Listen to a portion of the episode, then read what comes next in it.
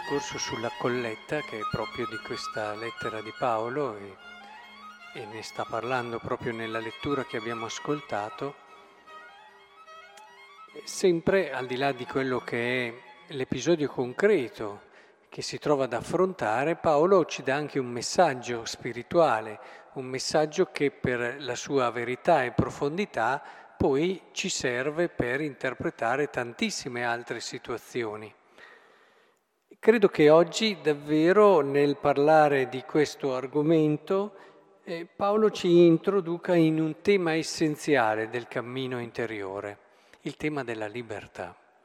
Cioè Paolo dice ciascuno dia secondo quanto ha deciso nel suo cuore, non con tristezza né per forza, perché Dio ama chi dona con gioia. Cosa vuol dire? Dio ama chi dona con gioia. Con gioia qui non riesco a trovare un, un termine migliore di libertà, perché la gioia non è tanto, vabbè, mi sento realmente contento, eh, l'essere contento a livello più emotivo può essere determinato da tantissime cose, perché magari sono contento perché, io magari non, non, me ne rendo conto sul momento, però perché hanno capito quello che ho fatto.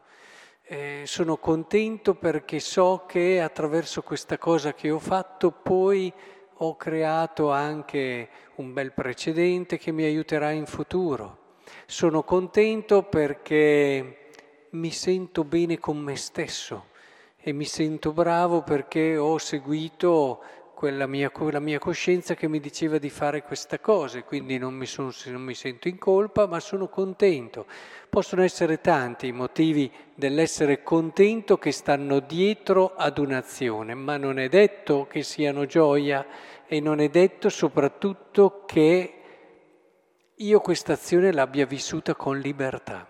Allora, quando qui Paolo ci parla di del Signore che ama chi dona con gioia, ci parla di un donare libero. È l'unico donare che può esprimere realmente gioia, profonda gioia. Quindi dobbiamo interrogarci, dobbiamo interrogarci per capire quanto è libero il nostro agire, perché il Signore lo ama perché sa che questo è per noi il compiersi. Il Signore vuole il nostro bene.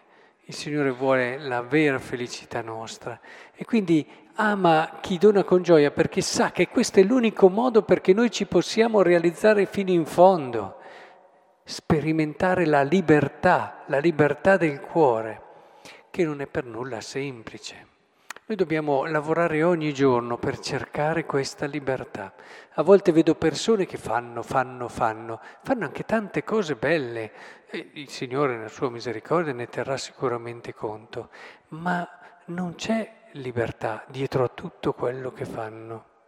Ne abbiamo accennato prima, possono essere tanti i motivi che ci spingono a fare tante cose. E abbiamo parlato dei sensi di colpa, quante volte io mi sento in colpa se non faccio quella cosa, quell'altra cosa, e allora devo farla, se no mi viene l'ansia, se no non sto bene con me stesso, perché poi alla fine eh, tante volte le cose le facciamo per star bene con noi stessi, oppure eh, questo star bene con noi stessi passa attraverso, eh, lo accennavamo, l'applauso degli altri il sentirsi riconosciuti, oppure ancora più intimo a noi stessi, abbiamo bisogno di recuperare la nostra immagine di noi stessi facendo determinate opere che ci servono ad accettarci di più. E, ma insomma, mm, potrei adesso andare avanti, ognuno può avere anche tanti, la pressione sociale e allora io ho bisogno di sentirmi amato dagli altri e di conseguenza tante cose le faccio perché so che alla fine mi danno eh, l'amore degli altri, l'accettazione se non altro degli altri. Amore è una parola un po' impegnativa in questo caso. Ora, la libertà invece è essenziale, vivere questo, donare con libertà vuol dire perdere. Ci si arriva mica, sapete, alla libertà senza perdere. E questo vale anche per l'amore. Quello che dice il Vangelo, se il chicco di grano caduto in terra non muore, rimane solo, se invece muore produce molto frutto, lo si può applicare alla libertà. Bisogna morire per essere libero. Bisogna morire eh, in quelle che sono le cose più difficili a volte da lasciare, perché a volte è più facile dare la propria vita che accettare determinate umiliazioni o determinate situazioni che dipende sempre dai caratteri, ma ho conosciuto persone che avrebbero preferito dare la vita, che comportava anche un riconoscimento sociale, piuttosto che un'umiliazione, un essere rifiutati, non accolti. Chi ama la propria vita la perde, chi odia la propria vita. Sì, perché questo vale per l'amore, perché non ameremo mai nessuno se non perdiamo, no? se non vogliamo perdere tempo, se non vogliamo perdere i nostri programmi, se non vogliamo perdere... Ma soprattutto non saremo mai, non saremo mai liberi se non siamo disposti a perdere. Non ci vorremmo davvero bene. In fondo, per liberare il nostro cuore occorre perdere tutte quelle cose che dicevamo prima per trovare tutto, per trovare tutto, per trovare un rapporto con se stessi reale, fondato sull'amore che il Signore ha per noi. Quindi gli altri non contano niente da un certo punto di vista, cioè che gli altri applaudono, che non applaudono. Dio ci ama, basta. Dio per Dio siamo tutto, siamo la cosa più importante. Se noi ci perdiamo a pensare a cosa dicono gli altri, a cosa fanno gli altri, eccetera,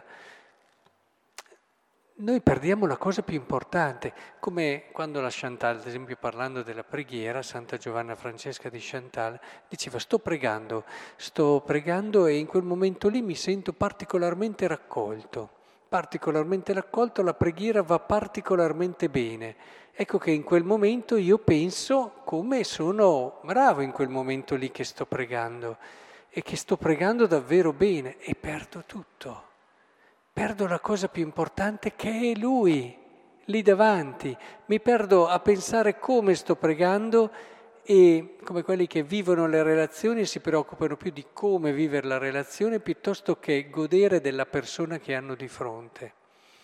Questo può valere per la preghiera, ma può valere per tantissime cose, può valere appunto del godere fino in fondo di quello che fai con semplicità nel momento in cui eh, tu lo vivi e te lo sei già dimenticato, ti sei riempito del sorriso dell'altro, della gioia dell'altro che hai dato, ma è già finita lì, con questo spirito, spirito di povertà, è fondamentale per vivere la libertà.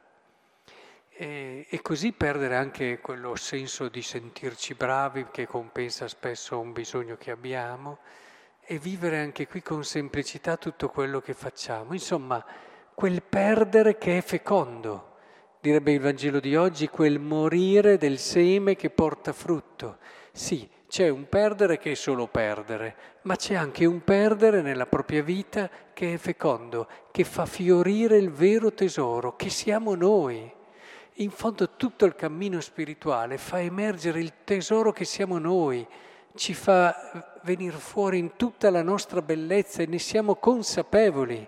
La stessa umiltà ci fa scoprire quanto siamo belli, com'è orrenda l'idea di un'umiltà che invece abbassa e, e fa considerare poca cosa l'uomo. Certo, questo è un percorso se vogliamo, ma l'umiltà fa fiorire la nostra bellezza. Ci rendiamo conto che noi valiamo al di là di quelle che sono le nostre doti, le nostre qualità, i nostri successi. Ci rendiamo conto che Dio non ci ama per queste cose, ma ci ama perché c'è qualcosa di più prezioso che siamo noi, nell'intimo del nostro cuore, nella profondità della nostra esperienza e questo ci dà grande libertà. In fondo che il Signore ci aiuti a capire questo, che ci sia sempre nella nostra vita quella perdita che è feconda, che è feconda di libertà, quella perdita che ci apre davvero al mistero della nostra persona, al mistero della nostra bellezza e ci porta ad amare come ama Dio.